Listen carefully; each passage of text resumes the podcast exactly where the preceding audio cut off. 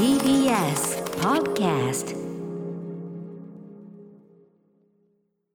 しちがつはつか火曜日、時刻はごごはちじを過ぎました。 ティービーエス ラジオキーステーションにお送りしているアフターシックスジャンクション、略してアトロク。パーソナリティの私、ラップグループライムスターの歌丸、本日はスタジオに来てます。やった、リアルだ、リアルリアルゴールドでございます。そしてえ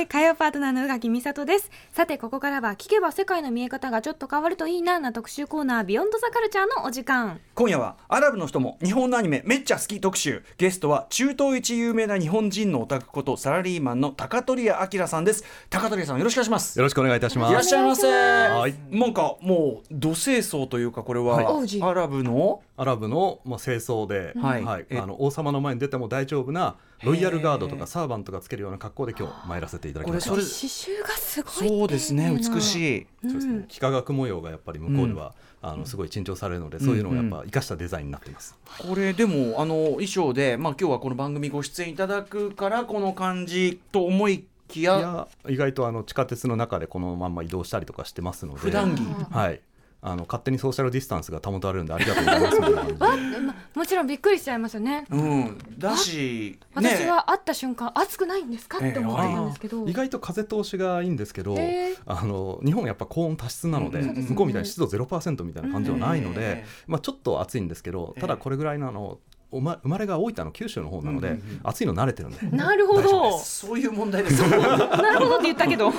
マイナス要素には慣れてるっていうそういう理屈でいいんですよ、はいうん、でもね、あの、まあ、よくお似合いというか、やっぱり、ね、ありがとうございます。爪襟の感じがすごい素敵、うん、そうですね、かっこいい、うん、こんな感じの、あの、うんうん、こんな高校のなんかあの制服みたいな、ね、あ、そうなんですね、本当にカチッとしたあれなんですね。でもいろいろも違いがあって、これ今日ボタンふたつなんでサウジアラビアコーデなんですけど、一、えー、つになったらクウェートになって、えー、襟付きになったらカタールになって、襟なしだとアラブ首長国連邦、えー、全部違うんですよ。違うんですね。じゃあそれはやっぱり ティーピーオー っていうか、それに合わせてやっぱり着替える必要がある。ドレスコード合わせて、はい、ちゃんと全部着替えて、場所に、はい、そうなんだ。家にななじゅっちゃくぐらいあるので、全部こう大体どの部族だったらどれにすればいいかって合わせられるので、はい、でもそのやっぱお付き合い、その社交を広くされているような方はそれぐらいの準備は必要という感じなんですか。こんなことやってるの多分日本では私ぐらいあ、そうですかちょっと何が普通か我々、帽子はどうなってるんですか。帽子ですか。これは頭のですね、イガールという輪っかがあるんですけど、うん、これ昔はですね、ラクダの足に止めるパーキングだったんですよ、うん、えーはい、ラクダの足にこう引っ掛けて木にかけたりとかして、ラクダが動かないようにするっていう諸説あるんですけど、輪っかをね、その輪っかを、はい、それをこの頭の日差しよけみたいなシュマグっていうんですけど、うんうん、赤白のこの千鳥格子のやつをこうつけて、はいはい、でこれをこうつけるという、うんうん、そうでこれ実は結構前が見えるんですよ、これで。えー、透けてるんですか。へー、あ、本当だ、ちゃんと持ててる。これじゃあ例えば砂嵐、あ、まさに砂嵐の中でも移動ができるようなという生活の知恵がまだこうやって民族衣装の中に残ってる。なるほどなるほど。こういうのもね、でもその赤白チェックも思いのほか、あ、こんな鮮やかなんだみたいな、えー、そうですね、うん、真っ白のイメージでした私、うんうんうん、真っ白はアラブ首長国連邦とかクウェートとかの人たちがつける。だから場所によってこのコーデも全部変わるわけなんです。そうなんだ。だからちょっと我々そのなんとかざっくりアラブとかね、うん、そのイメージイメージでしか分かってないから、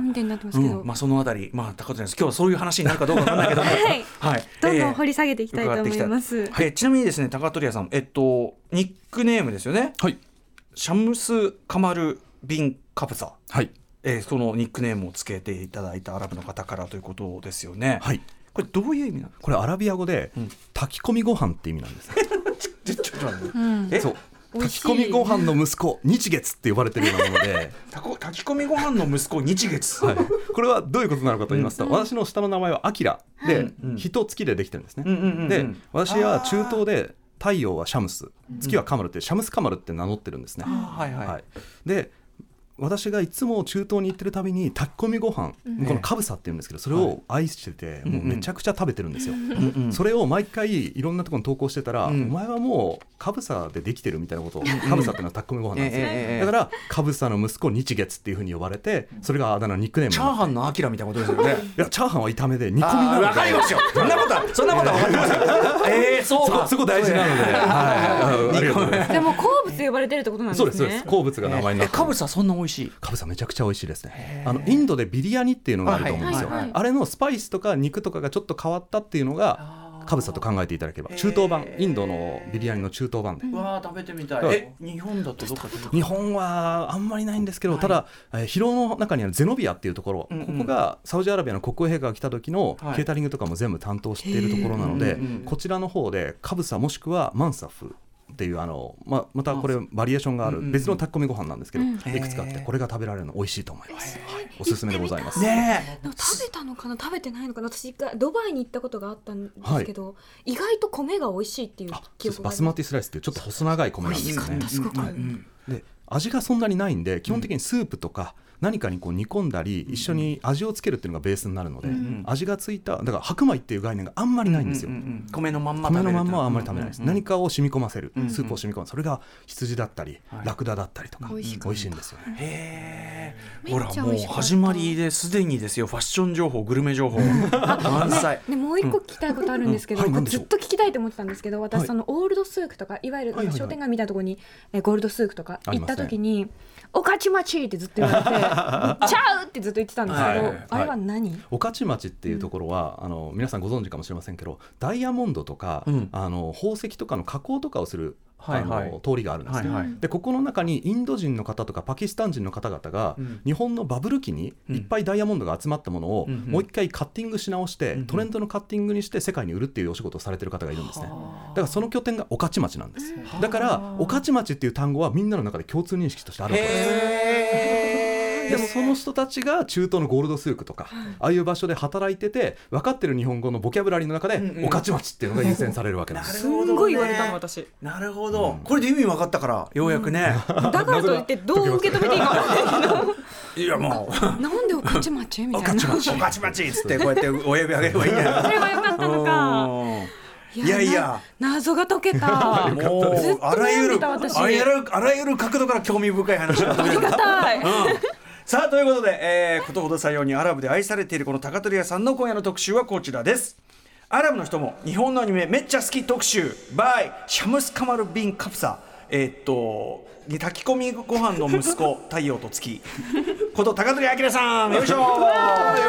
ありがとうございます。長くてすいません。世界で人気の日本のアニメその人気はアラブ諸国にも及び近年では日本のアニメの影響を受けたアラブオリジナルの作品も生まれつつあるということなんです、うんそこで今夜は中東一有名な日本人のオタクこと鷹鳥屋明さんにアラブと日本アニメについてお話を伺っていきます。はい、えー、ということで改めて鷹鳥屋さんよろしくお願いします。よろしくお願いいたします。はい、えー、鷹鳥屋明さんご紹介うがきさんからお願いします。はい、鷹鳥屋明さんはせんきゅうひゃくはちじゅうごねん大分県のお生まれ。筑波大学を卒業後日立製作所に入所仕事でサウジアラビアに滞在しその後プライベートでも中東各地を歴訪する間に中東の世界に興味を持ちます。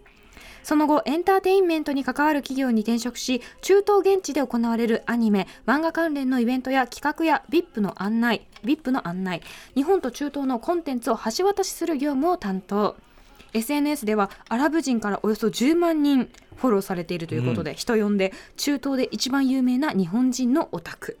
番組ではたびたび紹介しています歴史を学ぶポッドキャスト番組古典ラジオにも昨年くがつにご出演しその縁から現在株式会社古典にも関わっているということなんですね、うん、最新著書は正解写真書から発売中の私はアラブの王様たちとどのように付き合っているのか。この本もすごく面白かった、ね、僕は今回予習を禁じられちゃったんであれなんだけどうわさん納得すごく面白かったです、うん、そのちょっと言ったことがあるからこそ納得な部分とかあ そうだよねそういうとこあったなとか思ったりとか、うんうん、すごく面白かったですねえはいということでですね、まあ、改めて今日はね鷹鳥屋さんのさまざまなお話を伺いたいんですけど、うんはいえー、エスエヌエス アラブの方にじゅうまんにんフォロー、うんそうですね、日本人ではやっぱそこまではうーん日本人の方あんまりいないですね、うんまあ、多分いちわりいるかいないかっていうところなんですけど、うんうんまあ、あのツイッターさんまんでインスタななまんで合わせてみたいな感じなんですけど、うんうんまあ、ほぼアラブ人の方々で占められております、はい、な, なぜそこまでこう鷹鳥屋さんが人気を、はあえっとですね、私みたいな中東の格好をして日本で何かをするとか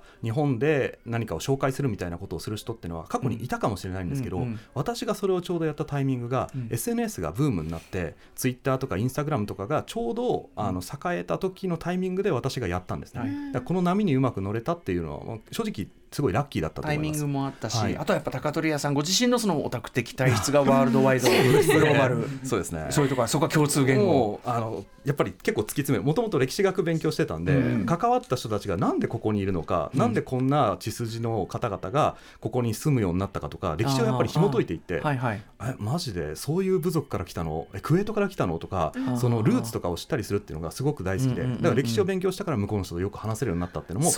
要因の一つだと思います。ちゃんとね、ちゃんと相手をだからリスペクトしたそういうこう知識もちゃんとあるというかね、うん、その姿勢もあったからってことだと思いますけど、うんうん、やばい日本のアラビアのロレンスじゃないですかもう、ねまあまあ、ロレンスはちょっとあのいろいろ失敗してる、ありました、あの映画の方はねちょっとうまく書かれてるんですけど、うん、実際なんかねイギリスの印象ってやっぱりいろいろ分かれるみたいで、書き回してくれたなっていう思いもあれば、まあうまくまとめたなという人もいるので、はい、そこは賛否両論ですけど、うんうん、ロレンスなあ私も何回か見てますもん、はいはい、えー、すいませんね、だからそうそうなんですよこれは出てくるのこれが出てくるぐらい、うん、そしてまあそもそもだからアラブに興味持ったきっかけみたいなのあったんですか、ね、そうなんです。あの私があの日本サウジアラビア青年交流団という外務省のイベントに実はあの選ばれて、うん、で行くようになったんですけど、私そこで中東の人たちがお酒を飲まないで交流をしている、うん、ビジネスをしているっていうのを見て、うん、私お酒ほぼ飲めない体質なんですね、うん、で飲んだらもうこんなガタガタになっちゃって真っ赤になっちゃって救急車で運ばれちゃうレベルなんですよ、うんうんうん、でもお酒飲めないで仕事できるって最高じゃんと思って、もうそっちになんかもう親近感しかないみたいな感じで全振りになっちゃったわけです。そうかそうか、そういうそもそもは、ね、日本ではちょっとそのお酒の場が必要だったりするかもしれないけど、はい、アラブなら、うん、アラブならコーヒー飲んでれば大丈夫みたいな感じで、うんうん、むしろ最高じゃん、ね、はい、まあ、禁じられてるっていうかね、そうですそうです、あれですもんね、もうお酒を持たず持ち込ま、持たず作らず持ち込ませずみたいな、うんうんうん、必須三原則みたいになってるサウジアラビアとか、うん、いやもう最高じゃんみたいな感じになるほど、ね、呼ばれてるみたいな感じで呼ばれてたいろいろじゃあゲージがあったんですね、じゃあね、うん、誰だったんですね。さあということで、えー、そんな高取屋さんにですね、お知らせさんと、えー、アラブと日本アニメの関係について解説していただきます。よろしくお願いします。よろしくお願いします。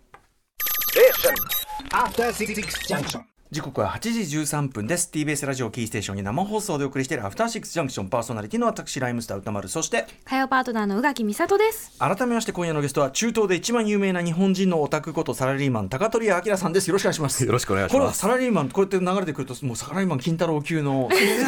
スケールのでかさを感じます。いやそこはね、あの読んであの中東編も読んでますけど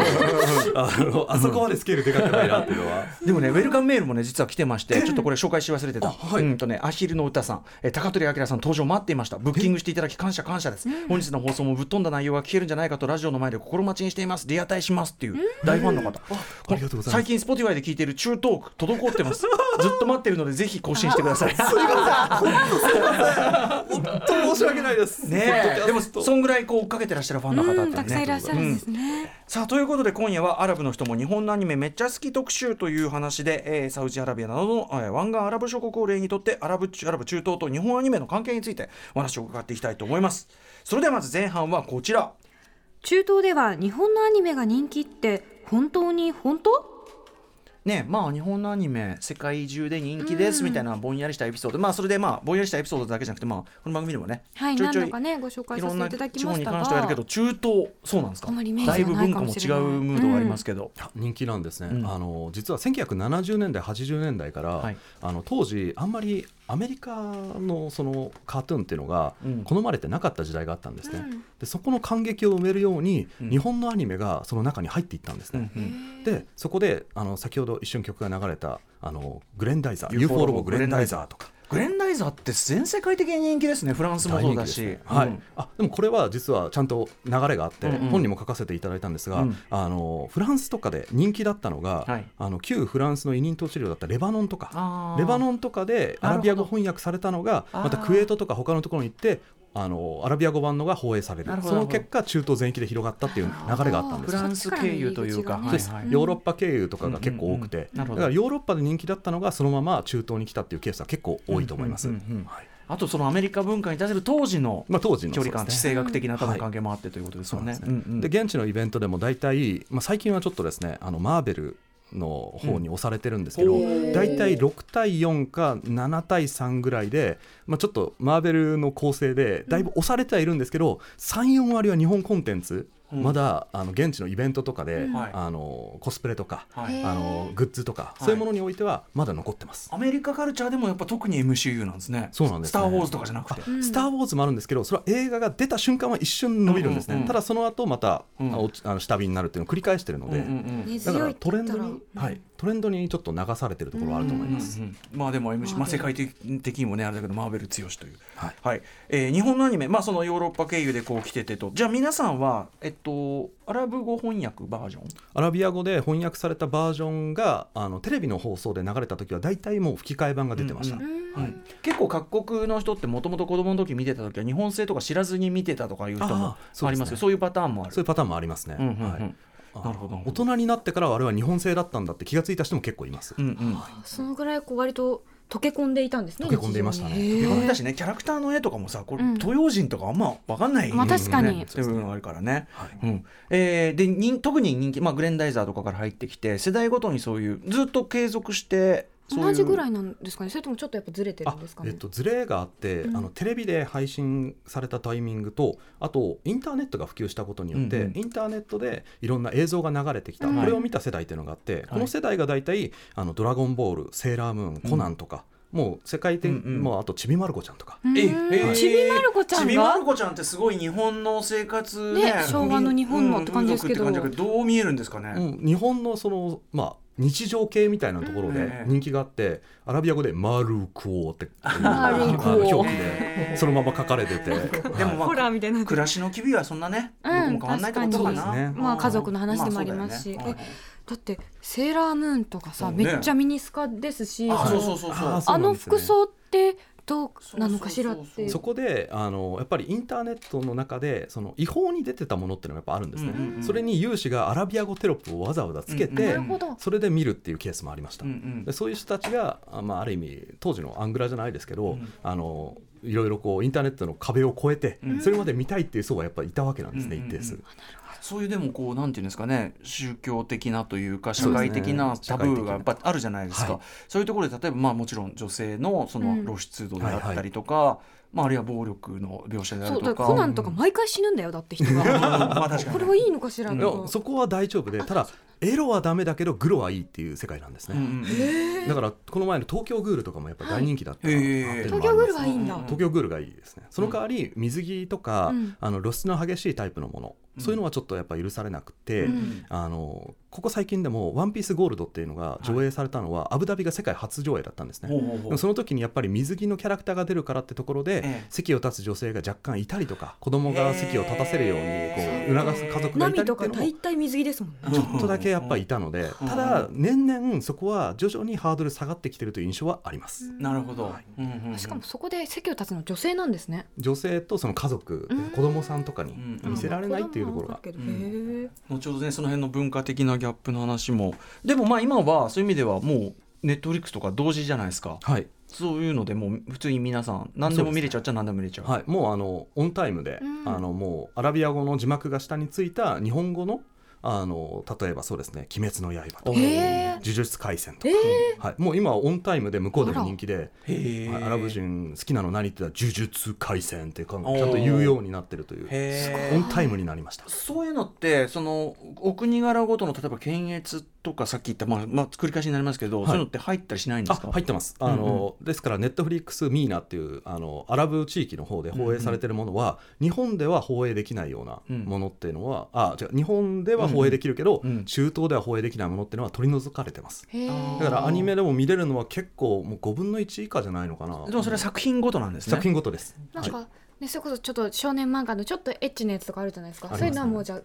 ハヤテのごとくとかここば。そうですね、うん、あのダメカットされてるか別表現になってるかっていうのがあって、うんうん、昔そうですね、分かりやすい例で言うと名探偵コナンの方で、うん、あのまあ、ランさんがあの登場人物の方がですね、うんうん、あの空手技使うときにパンチラがあると、うん、その部分が全部カットされて、顔のドアップだけでずっとバキッボキッっていう、うん、暴力シーンだけになるっていう一体これ裏で何が起きてるんだみたいな感じになるような、はい、そういう風な、なんか編集の仕方とか、うん、はい、静香ちゃんは静香ちゃんはドラえもんはアブクホールって言って、あの知恵者とか、あのなんだろう、頭のいい人みたいなアラビア語 の,、うん、あの方で放映されてて、うん、でもオフロシーンはカットされてるんです。あ、まあ、それはね、もともと別によくはないけど、よくはない、うんうんうん、でもバイオレンスは供与されるんですよ。結構好きですね。アクションものバトルものとかが好きな方々がすごい多い印象があります、うんうんうん、なるほど。そういう感じでちょっとこうお国柄的にそのアラブならではのこう好み生まれる傾向みたいなのを改めて整理すると。そうですね、大体好まれるものとしてはあの男の子は男の子、男の子が好きな作品が好きで、うん、女の子は女子っぽい作品が好きっていう、まあ、いわゆる、そうですね、こうジェンダー分けみたいのが割とそうですねちょっと強い印象があります、うんうん、で萌えアニメとか美少女アニメの方を男性が好きっていうのはちょっと言いづらいっていう雰囲気があります、うん、まあねマッチョな考え方はね、そうです、マッチョな考え方がすごく強いので、まだね強いでしょうからね。さんねんかなよねんまえのドバイコミコンで一人だけアイドルマスターの T シャツ着た男がいたんですよ、えー、勇者なんですね、うん、勇者でした、うん、勇者よく着てるのはすごいぞって言って、うんうん、誰が好きで誠くん、うん、分かってるとか言いながらそうそう交流してたんですけどうんうん、うん、でもやっぱり本当少数です、うん、ただこれも同じく年々好きだよってことを公言できる人が増えているって印象はあります、なるほどね、逆はどうなんですか。あの歌っぷりみたいな、うんうん、いわゆるそのアイドルの男の子がいっぱい集まってるような作品をその女性が好きとは言いづらいとか別に全然大丈夫。いやそれはないですね。あ、そっちは大丈夫なんですね、はい、女性が好きっていう分に関しては問題ない印象はあります、はい、それは息苦しいね、うん、男性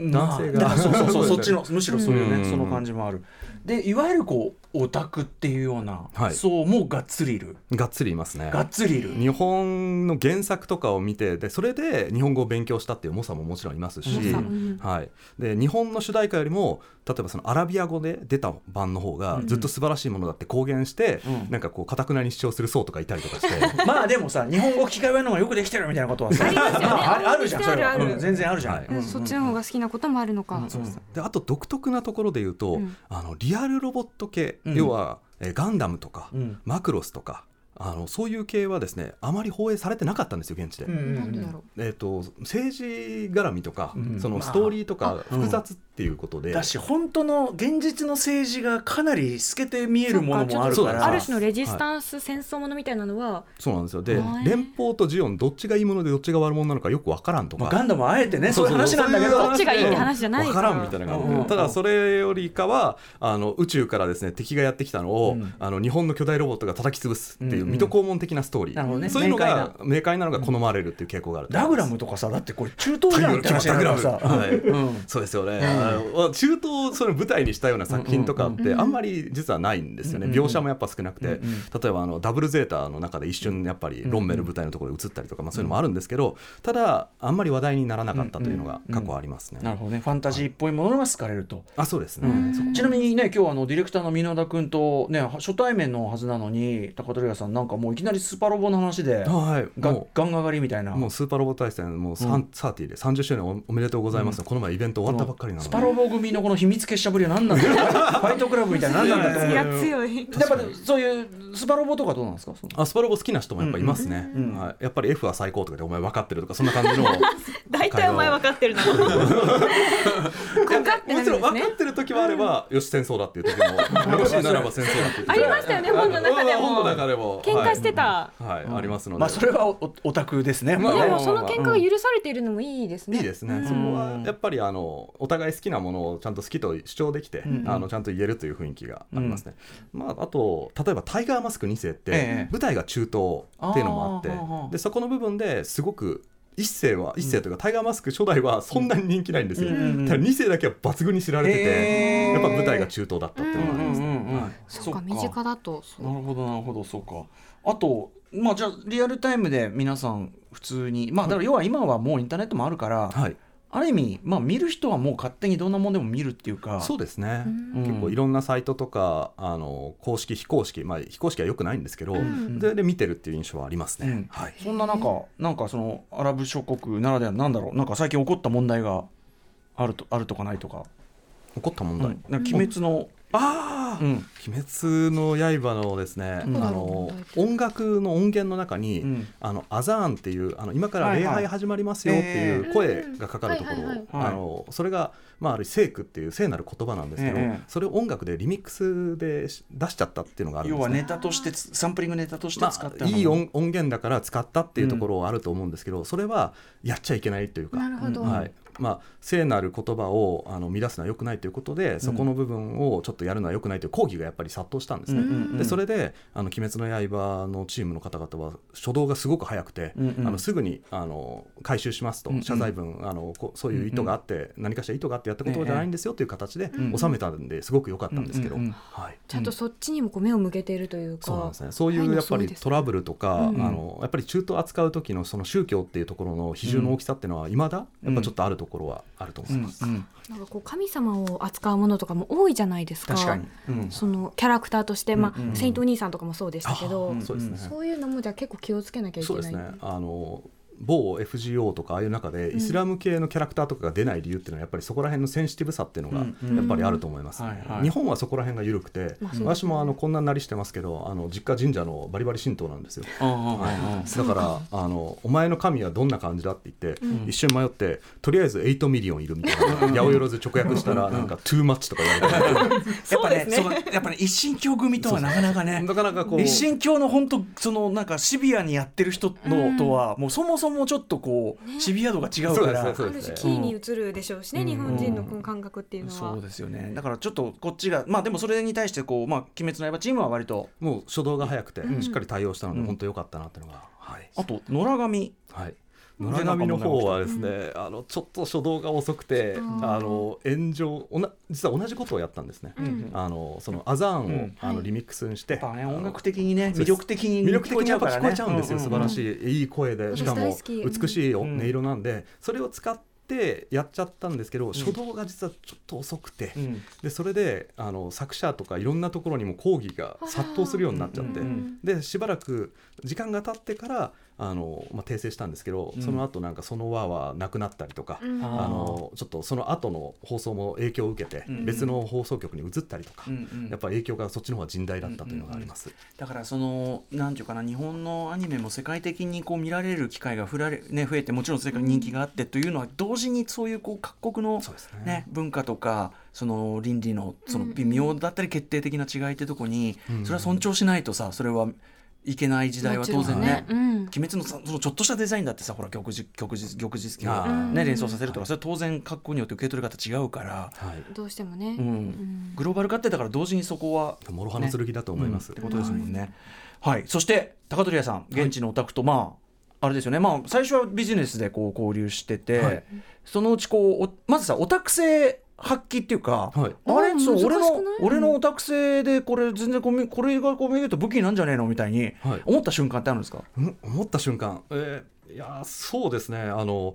とある王族の方に、うん、あの呼ばれお呼ばれしたことがあったんですね、うんええ、あのちょうど滞在してた時にあのうち の, あの王子が君に会いたいと言ってるって言って、うん、でそれで呼び出されて会って、うん、でそれでお話をいっぱいして、うん、でそこの王子と、まあ、仲良くなって、ええ、でその時にやっぱオタクトークがさんじかん以上ですね、うん、これもともとは普通にビジネストークをしてたんですか全然ビジネス関係なく て, なくてあの、うん、私がやっぱりそのインスタとか、うん、あのツイッターとかで有名で、うん、かつそのやっぱりオタク系のことを、うんはい、あの強いっていうところで、うん、ぜひ話がしたいって言って呼び出されたわけなんですね、うんうん、でそれでオタクの話をめちゃくちゃしてこれはプラスになったのか分かんないんですけど、うん、あのスレイヤーズっていう素晴らしい作品があるんですよ、うん、でそのスレイヤーズの私にきのネクストっていうのが大好きなんですね、うん、で王子はさんきのトライが好きだったんですよ、ええ、でちょっとこうお互いいやネクストいいよとかいやトライいいよいやゼルガーデスマジかっこいいとかいやバルガーブかっこいいからみたいな感じで激高してあのお互いこう襟首つかみ合ってお前は何も分かってないいやお前こそ分かってないみたいな感じでこううわーってこうつかみ合いになってうわーって盛り上がってで隣のボディーガードとかみんながこいつらなんで喧嘩してんの王子ですよね王子結構後で聞いたんですけど、うん、大使館の人に聞いたんですけどめちゃくちゃ偉い人だったっていうオチなんですけど、うんうんうんはいまあ、ある意味でもその垣根なしで垣根なしで、はいうん、いやもうそこはなんだろう身分とか国境はないなっていうのをまさに感じる瞬間、うんうん、王子も逆にこの忖度なしでこう来てくれたの嬉しかったかもしれないですよね確かにこいつは俺の身分関係なくもうガチオタとして来てくれた、はい、一人のオタクとして認めてくれたみたいな一人のオタクとして、はい、いやでも自分もちょっと反省するところがあって、えー、いや俺スレイヤーズロイヤルセガサターンでやってるからお前より分かってるみたいな感じのこうマウントのちょっとダメなマウントそれはさだって日本人だから有利じゃないですか有利になるなのにちょっとこうやっぱカッとなっちゃったんですよねお前ロイヤルとかてか原作読んだとかそんな感じのこう、ね、よくない最悪だそうよくないちょっとめちゃくちゃ反省してますけど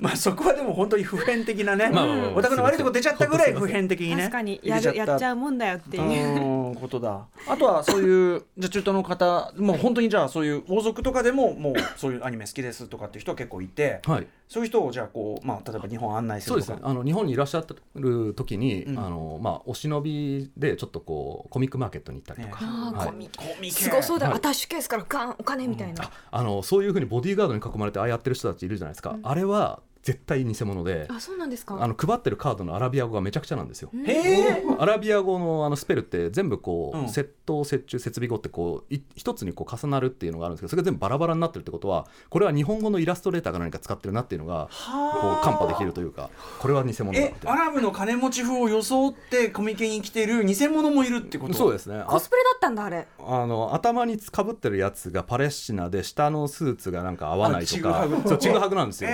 ー解像度高いてか解像度高すぎ新作でそれはいいけどその人たちは何の目的でそんなことしてるの。コスプレコスプレかコスプレやりたかった。私はあの、まあ、ちょっと偉い方をアテンドするときは、ええ、わざとあの日本人のコスプレして、ええ、あの中に溶け込むよう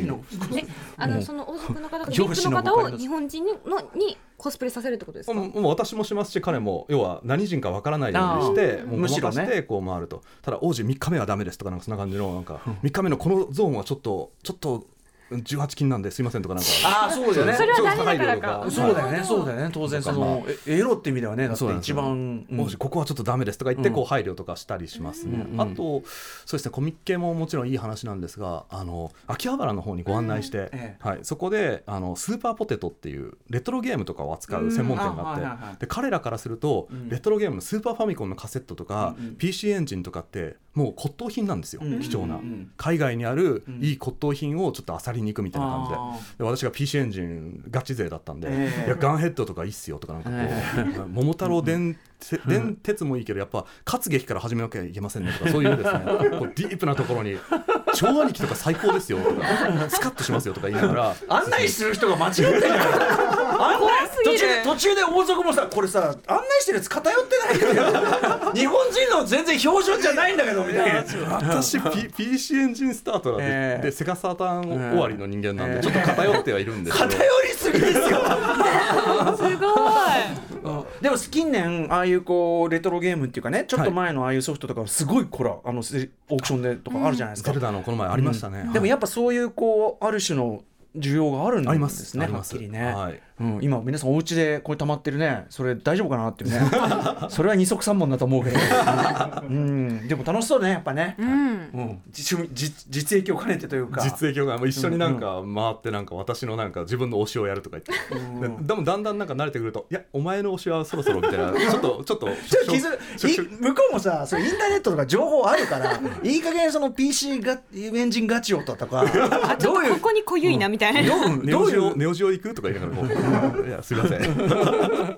えいやでも楽しそうというね、うんえー、あとその、はい、日本アニメをめぐる中東ならではの問題ってのがあるんですか。あこれはですねあのさっきの話に言ったように、まあ、日本でこう買い物に来てなんかもう珍しいものがいっぱいあるっていう風な印象があるのとは同じように、うん、日本のものってそこまで出回ってないんですよ流通網的な意味で、うんえー、なので海賊版がものすごく多いんですよ。うーんで版権とかその著作権の意識っていうのがまだ残念ながらちょっとそんな高くはないので、うん、あのむしろ偽物を作って、うん、どうだいいものを俺作っただろうとか言って自慢して見せてきたりとか、うんうんうんはい、あの作家の先生が来た時に俺こんないいもの作ったんだぜとか見せつけて、うんうん、おいおいちょっとやめろよみたいな空気が凍るみたいな、うんうんうん、そういうこともやっぱりあったりするのでそこの部分が、まあ、もうちょっとこれから改善されていけばなっていうのはすごく感じるところです。法的にもあんまり整備されてないってことなんですか。あ、まあ、もうむしろその正式なそのイベントとかで堂々と売られてたりとかやっぱするっていうところがあるので、あ、まあ、そこの、 あの、まあ、マルシーというかコピーライトの部分のありなしとか、うんうん、あのそういう少子とかそういう部分の文化とか見極めが、うんうん、そろそろ持ってきたものなのか、うんうん、現地で作ったものなのか分かってないっていうのもあるかもしれません。まあ、日本もね昔は全然人のこと言えないんでねそれはね、うんうん、そうですよね、はい、というねいやでももうすでにしてから面白いよあと高取屋さん自身がねなんかそのこれフラットな話として聞いていいのかなみたいな、そう偏りがえ全然何でも聞いてください。だからどこに行くにもやっぱ個性の強さというか我の強さみたいなのって大事なんだろうなって、ね、あそうね。だから多分高田礼さんご自身の個っていうのが強く面白くあるからってことなんでしょうね。これはね、日本人同行と愛される部分が、あ、まあ、セガサタンガチ勢って大体そういう傾向がありますよね。その一般化もどうなのかうん、今夜はアラブの人も日本のアニメめっちゃ好き特集として、中東で一番有名な日本人のオタクことサラリーマンの高取明さんに中東と日本アニメについてお話伺っています。さあ後半に参りましょう、はい、中東のアニメ作りってどうなってるの？はい、アニメが大人気の中東ということで、えーとまあ、お金もまああるわけだし、うん、作り始めてる。アニメ自分たちで作っちゃおうかなみたいな、ああそういう動きは、まあ、そういう動きがまさに今起きてて、うん、あの石油産業以外のところにこれから尽力しなきゃいけないっていうのを今あの中東各国が今模索してる中にあります、ねうん、でその中であのコンテンツ産業とか観光業みたいなものをこれから盛り上げていこうという動きがあって、うんうん、その中で日本のアニメというのが注目されています、うん、でその中でサウジアラビアの漫画プロダクションという会社が、まあ、こちらあのほぼ国営の企業なんですが、漫画プロダクションもうそのままもうストレートな漫画プロダクションが作られて、でこれが日本のいろんな会社と組んで、えー、アニメの制作とか映画の制作とかに取り組んでます、ね、国策として国策としてへえ、はい、じゃあ、はい、もう作り始まってるというかもうできております、うんうんうんはいまあ、実はあのサウジアラビアっていうのが映画館っていうのがこのさんじゅうねんなかったんですね。それもすごい、えー、公序良俗に反するっていうところが、まあ、建前としてあったんですけど、うんうん、当時その西洋文化みたいなものの影響を深刻化してたっていうところがあって、うんうん、映画館っていうのがなかったの、うんうん、でももうあの代わりにその周辺国 の,、うん、あのサウジアラビア以外のドバイ、まあ、アラブ首長国連邦だったり、うん、カタールだったりとかバーレーンとか周辺国には映画館あったんですね、うんうん、でそれで映画館をに映画を見に行くためにサウジアラビアの人がわざわざ国外まで出て、うんうん、お金を落としていくっていう構造よりかは、うんはい、国内に作ってでしかも自国産のアニメを作って、うん、それにお金を落としていく国内の還流っていうのが大事なわけなんですね、うん、お金の、うん、そこの部分を考えてもう今どんどん映画館ができていたりとか、へー、はい、なるほど。で実際こういう動きができたのはにせんじゅうろくねんからじゅうななねんあたり の,、うん、あの国王陛下が変わって、うん、あのサルマン国王陛下という方になった後の、うん、あのまあ副皇太子から皇太子になられたムハンマド皇太子殿下が、うんうん、あの実権を握られた時から一斉に緩和されて、はいうん、でこのムハンマド皇太子殿下自体があのナルト、ワンピース、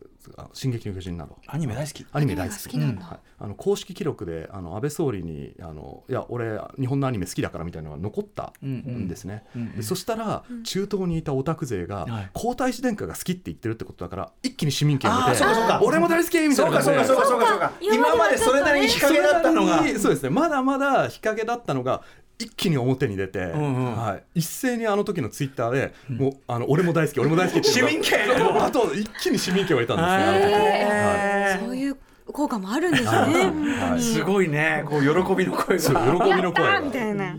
なるほどね。で、えー、じゃあ国策として始まったその、えー、アニメ制作漫画プロダクション、はい、今どんなぐらいのレベルまで来てるんですか？はい、あのまあ、ここよねんからごねんの間で本格化して、で今日本の会社とあのコラボしてでその制作どうやって作るのか、うん、でどういう風な形でこう一連の流れで作っていくのかを今勉強してで人材派遣をしているっていう段階です、うんうん、でサウジアラビア人とかあの研修生をですねそのアニメスタジオとか、うん、そういうところに派遣してで何ヶ月もしくは何年というローテをぐるぐる回して、はい、でそれでその勉強研鑽を積んだ方々が国内でまた別の人たちに教えていくという、うんうん、そういう流れが今できています、うんうん、で作られている作品がですね、えー、一つがえっとまあ昔話日本昔話みたいな寓話をベースにしたもの、うん、で未来の昔話っていうもうこれからの、あの未来のサウジアラビアを撮ります、うんうん、あのこんな感じに我々はなるんですよという風な啓蒙的な、うんうんえー、アニメ、うん、あともう一個が、えー、古いあのクルアーンあのあのうんまあ、中東、まあ、イスラム教の、はいはいあのまあ、聖典ですよね、うんうん、そこの中に書かれてるところをピックアップして、えー、壮大な映画を作ったこのさんさくが代表的なものとして挙げられます、うんはい、今割とじゃあ本当に国策前としてるっていうか、うん、そうですね、若干あのプロパガンダ的要素というのはどうしても否めないところがあって、うんうんえー、例えばあの建国記念日のタイミングだと、はい、歴代国王陛下 の, のある意味アニメ化したような、うんうん、我々の偉大なる国家みたいな感じのショートアニメが作られたりとか、うんうんはいはい、そういう部分のところであの、まあ、結構国策会社であるというゆえんをやっぱ生かしたような内容が結構反映されています、まあ、それ自体がそういうこうコンテンツとして商業的な、ね、価値を持つというよりは、今はそういうところでそのノウハウとかを蓄積してる段階ってことなんですかね。はい、そうですね、うん、商売にするのはもっと先っていうことだから。そうですね、今は日本の会社と組んで作って、うん、いつかは独り立ちをするっていう、まあ、ある意味助走期間みたいなものと考えていただければいいと思います。うんうん、だからまあその題材としてはそういう、まあ、国策レールに沿ったものっていう、ね、そうですね、古典から引っ張ってきたっていうところがあると思います。うん、はい、でもね、そんな調子でこうそのノウハウ蓄積どんどんさせて、まあ、お金はあるわけだし、はい、日本大丈夫、アニメ界大丈夫っていう、ね、思っちゃいますよね、うん、まあ、中まずね、もうロシア語平成期しかりさ、で中国も最初はそうだったじゃないですか。最初はそういうなんかこう神話ベースのものばっかりで、そこがいかにどーってなってってお話されてたから、ま、うんうん、それがいつの間にやらやっぱりこうノウハウもあるし、ね、センスも身についてあれっていう、はい、あのこれはあの外務省の人から聞いた話なんですけど、最初その皇太子殿下があのサウジアラビアのムハンマド皇太子殿下が選ぶときに、うん、いや中国とかベトナムとかでも今アニメを作れるスタジオってのは存在しますよってやっぱ部下の方が愚信したらしいんですね、うんうん、それに対していややっぱりアニメは日本だよねっていうふうに言ってくださってるんですね、うんうんうん、でそれで日本の会社と手を組んでやるっていうことが動いたわけなんです、うんうん、で皇太子殿下の年齢って確か今さんじゅうごかさんじゅうろくのはずなんですよ、うんうん、だこの世代の人たちって日本のアニメを見て育った世代なんですね、うんうんうん、この人たちが今いい役職にいるからそこの部分は維持されてるんですけど、この人たちがいなくなった時に、はい、あの実際、まあ、安い値段もしくは日本より安い値段もしくはクオリティもそんな変わりませんよって言った時に、うんうん、中国のスタジオとかあの海外のスタジオにその案件が取られるっていうケースが十分考えられるっていうのはあります、うんうんうん、ねえ、大変な問題である。まあだからその日本アニメ大国ね、あのー、あれだからっつってまあふんぞり返ってもいられないよというね、そうですね、うん、ことではあるということですね。どんどんこう周りが追いついてきているというか、うん、はい、といった中でですね、じゃあ実際どういうこうね、えー、中東産アニメがあるのかといったあたりちょっといくつかご紹介いただきたいんですけど、はい、えー、まず中東でですね、あのある意味一番最初にリリースされた作品でイマラという作品があります、うんうん、一番最初、はい、これはですね女性監督 の, あのファトマ・アルムヘイリという方、当時にじゅうよんさいなんですけど、この方がですねもう全部まとめて、うん、あの形もう脚本からあのなんだろう監督とかもうなんだろういつつぐらいの職を全部兼務してやった。にじゅうよんさい、はい、当時、はい、しかもアニメね、これ僕も拝見しましたけど、うん、はい、めちゃくちゃ可愛くてポップで、うん、なんかいろんな要素、まあ、あのカートゥーンというかアメリカン、ね、ちょっとアメリカンっぽい空気も感じつつ、要素もあるし、あと俺やっぱクレッシオンしんちゃんのなんかそういう感じとか、あ確かに、うん、とかまあデフォルメバッと顔のデフォルメする感じはやっぱ当然日本アニメ風だったりとか、そうですね、うん、あの顔とかそこの表現の部分とかはもともとそのファトマさんがあのアトム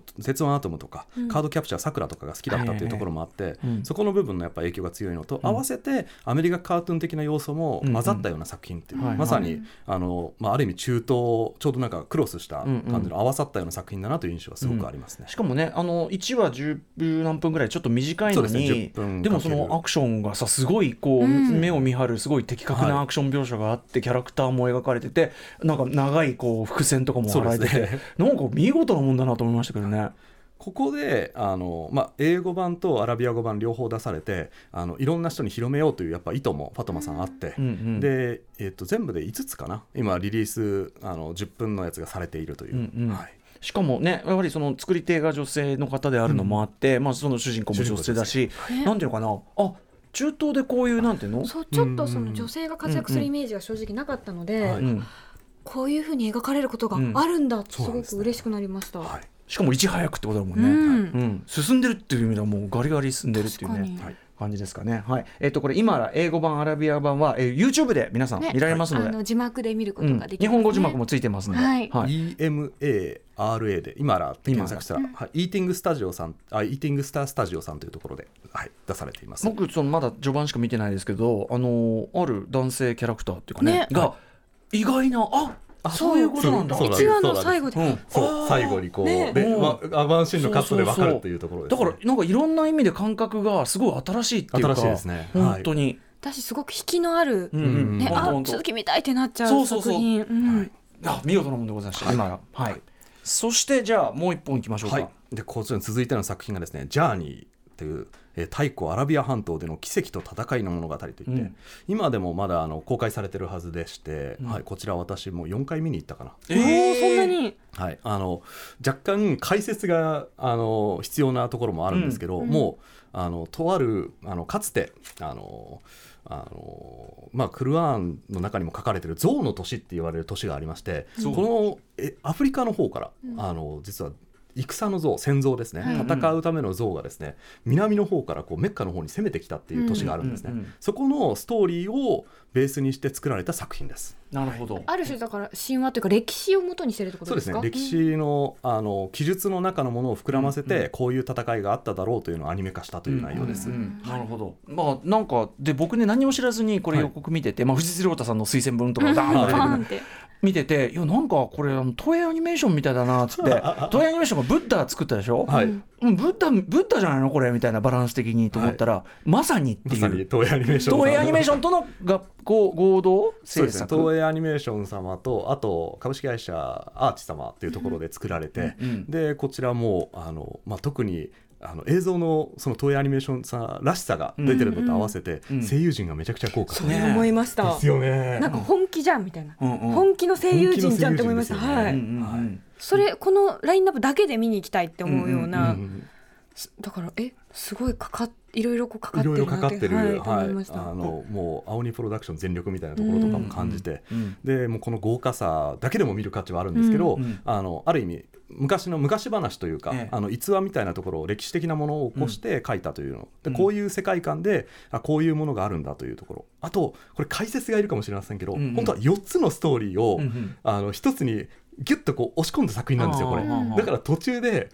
ストーリーがこう差し込まれるんですよ、うん、それに違和感を感じる方がいるかもしれませんけど、うん、これはもう監督の方々が全力でなんとかこうサウジ側の要望を叶えたという、ギュッてしたギュッとしたんですよだからちょっとみんなびっくりするかもしれませんけど、うんうんまあ、そういうことなんだなというのを理解した上で楽しんでいただければと思います、うんはいはい、これもうろくがつにじゅうごにち公開で、まだ公開されてまだまだ公開されてるはずなの で, す、はい、そうなんですね、これはサウジアラビアでも公開されてるんですか。サウジアラビアだとろくがつじゅうしちにちかな、いっしゅうかんぐらい早く公開されたはずです、うんえーはい、見られてるんですかあちらでは。あ、えー、とそうですね、あの全力で広告を打って、うん、やっぱりあの国策というのもあって、うん、結構見に行く方々、うん、あとサウジアラビア初っていうのもあるので、うん、あ確かにあの見に行かれてるというのはあります、うん、ただあのサウジアラビアが作ったんじゃなくてえこれ日本のアニメが流れたのって言ってあのサウジアラビアで作ったんだよっていうところの本来の意図が反映されてないぐらい、うん、その日本アニメっていうそのエッセンスがやっぱ全力で出てるので、うんうんうん、そうですよね、はいうんうん、だからある意味では日本の方にしてはすごく見やすいというか、まあ、そうね、そうですね、うん、確かに確かに、はい、ジャーニー太古アラビア半島での奇跡と戦いの物語、現在も日本でも公開中でございます、はい、この先どうですかね、そういう今国策ラインチックなのもの、まあ、さっきのEMARAは割と個人で作られて、はい、割とかそういう意味では、まあ、あのなんていうの先進的なこともできたって感じだと思いますけど、今後その中東のア ニ, アニメシーンというか制作版ってどうなっていくと思いますか、うん、多分どんどんあの脚本とかあのストーリーオリジナルみたいなもので、それこそあの日本昔話みたいな感じであの中東の昔話みたいな偶話とかをベースにしたストーリー、うん、もっと膨らませたようなものとかがどんどん出てくるかなと思います、うん、あと私がちょっと考えるにロボットものって中東先ほど申し上げたように大好きなので、ええええ、多分中東でロボットものが作られるんじゃないかなという期待も持ってます。どんなんなるだろうね。ロボットと砂の相性がすごく悪そうみたいなメカはねビビビビビビみたいになりそう。いやでも そ, それをやっぱ そ, そ, そこを踏まえるから新しいものが生まれるんじゃない、えー、それはね楽しみ、うん、なるほどね、まあ、お国柄も踏まえたというかね、うんはい、だからこそ新しいもの出てくるかもしれないということでね、はい、中東アニメちょっと今後とも高取屋さんに、はい、ウォッチして、はいはいうん、ちょっとまだ時間ちょっとあるからなんかあれじゃないですか、なんか高取屋さん宇垣さんに話したいことがあるんじゃないですか。そうですね、あのセーラームーンが大好きなあの宇垣さんにですね、好きです、はい、私にせんじゅうななねんのはちがつにサウジアラビアで行われたイベントにセーラームーン の, あのキャラクターデザインをされた多田野和子さんを、はい、あのご案内して、はい、で旦那様 の, あの松下博美様もご案内して、はいはい、え自慢自慢いいないいな。以上サウジアラビアをご案内して砂丘まで連れてバギーに乗せて、うん、あのこれがヒャッハーでございますとかさせてこれがヒャッハーでございますいやでも高取屋さんと行く中東めちゃめちゃ楽しそう、ね、だいぶあの普通のなんかあの地球の歩き方ではできない歩き方をさせるところがあるので、うんうん、はい、あの突然なんかじゃあラクダ牧場行きますかとか言ってラクダ牧場、はい、ラクダがあれせんにひゃくとうぐらいいるところにとりあえず行きましょうとか言って突然連れてったりとか、あの遺跡とかは絶対取り上げられないようなところ、ディープなところにご案内するの、えー、だから結局そのバランスなので、普通ちょっとそれ主流じゃないんですけどみたいな、い一周した人がもう一回行くと思うんです、まあ、まあもちろん主流も抑えた上で楽しそう、はい、あと中東で人気の、その例えば日本由来のもってアニメ以外なんかあったりします？あ、えっとですね、寿司とか、うんうん、あのまあ、ラーメンとか、うん、もう最近もカタールでなんかすごいいいラーメン屋さんができたりとか、えーはい、そうなんですよ。あとあの日本の麺の作り方をもうちゃんとマスターしたラーメン屋さんができたりとか、うん、はい、だからそういう食文化部分でも結構実は浸透しつつあって、うんうん、あの日本食レストランはどんどんこう右肩上がりに増えてはいるんですね。寿司職人はどこでも生き残れるというのは中東でもやっぱ変わらないなという印象はあるので、ね、魚とかでも運んでくるの大変そう、大変、向こうは白身魚がすごく多いんですよ。だから赤身魚ってなかなかないので、肉を食べるような感覚で彼らは楽しんでるところあるというのはあるかもしれません。なるほどね。そうかそうかそうか。甘いものもね結構お好きな方多いって聞きますけど。甘いもの大好きですよ。えーはい、あ、そうなんだ。ただあんまり良くないですけど、その国民の さんじゅっパーセント ぐらいが肥満って言われる オーイーシーディー の統計で出るぐらい、まあね、お酒飲まない分みんな甘党になっちゃうんですよ。そうだよ。そうだそうだ、全部甘かったイメージある、うん、そうですそうです。コーヒーとか、あ、もうコーヒーとかあとお茶の中にですね、うん、あのそれこそあの本で一番最初に書いたやつで、お茶の中に砂糖をこう溶かしてるんですけど、砂糖が溶けてなくて下に沈殿してるんですよね、うんうんうん、それを見て中学校の時に学んだこれは不飽和水溶液っていうことを思い出したと思いながらそれで飲んだ後になかなかいないもう一回お湯をお茶を入れてそしたらほらコンプリートだろみたいなこうドヤ顔されてえこれ砂糖全部俺摂取したんだからそば湯感覚で、ね、そうそうそば湯感覚で継ぎ足し継ぎ足しみたいな感じだから向こう行くときはちょっと、ね、どこ行っても砂糖砂糖なので、そこはあの人によってはご注意された方が良いかなと思います。高取さんご自身は甘党なんですか？私バリバリ甘党です、ね、あ、いやもう、ね、もう夢のような。いやちょっと最近ボデーがたるんでおりましてあのまさか民族衣装着てるとですね、あのやっぱり滑腹もやっぱ良くなってボディラインでもかっこいい方が良しとされるあれなんじゃないですか？まあ、そうなんですけど、私ちょっと顔が平たい族なんでちょっともうちょっとこう彫りがあった方が滑腹良くていいかなってのはありますね。確かに太っても気づかない服装ですよね。そうなんですよ。で椅子に座った瞬間、うん、あの椅子の後ろからはみ出る肉を見て、あ、この人こうだったんだっていうのが後から分かるっていうのが結構あります、ね、バレづらい服でもバレづらい服でも、うん、はい、確認の仕方を教えていただきましたということでもうね、すべてもう口を開けばもう面白い話になるんですけどありがとうございます、えー、お時間ちょっと来てしまいましたので、えー、とお知らせことなどあるでしょうか？はい、えー、私あの正解者新書からですね、私はアラブの王様たちとどのように付き合っているのかという本が出ております。皆さんもしよかったら読んでください。私あの予習禁止がこれで解けますので、はい、拝読いたします。ぜひありがとうございます。面白かったです、うん、めちゃくちゃ付箋入れてくださってますね。あ、ありがとうございます。あ、スタッフのあ、びっくりした。もうケロッケロ笑いながら思いました。ありがとうございます。あとやっぱ高取屋さんがね、高取屋さんが面白いよね。高取屋さんはある意味どこでも生き残れるのではないかという、どこに置いても面白いんじゃないのかなって言われますね、うん、一応あのパレスチナの紛争地帰りなんで、うん、はい、あのお前なら大丈夫だろうとか言われて、うん、はい、そうよね。そういうこうあの、ね、あの優しくない現実もね、もちろん、はい、ご存知あるので、はい、あったので、うん、はい、ぜひ読んでいただきたい。ぜひ、はい、私はアラブの王様たちとどのように付き合っているのか、えー、正解者新社こちらをお読みください。ということで、えー、本日は以上、ここまでアラブの人も日本のアニメめっちゃ好き特集でした。高取明さんありがとうございました。ありがとうございました。ありがとうございました。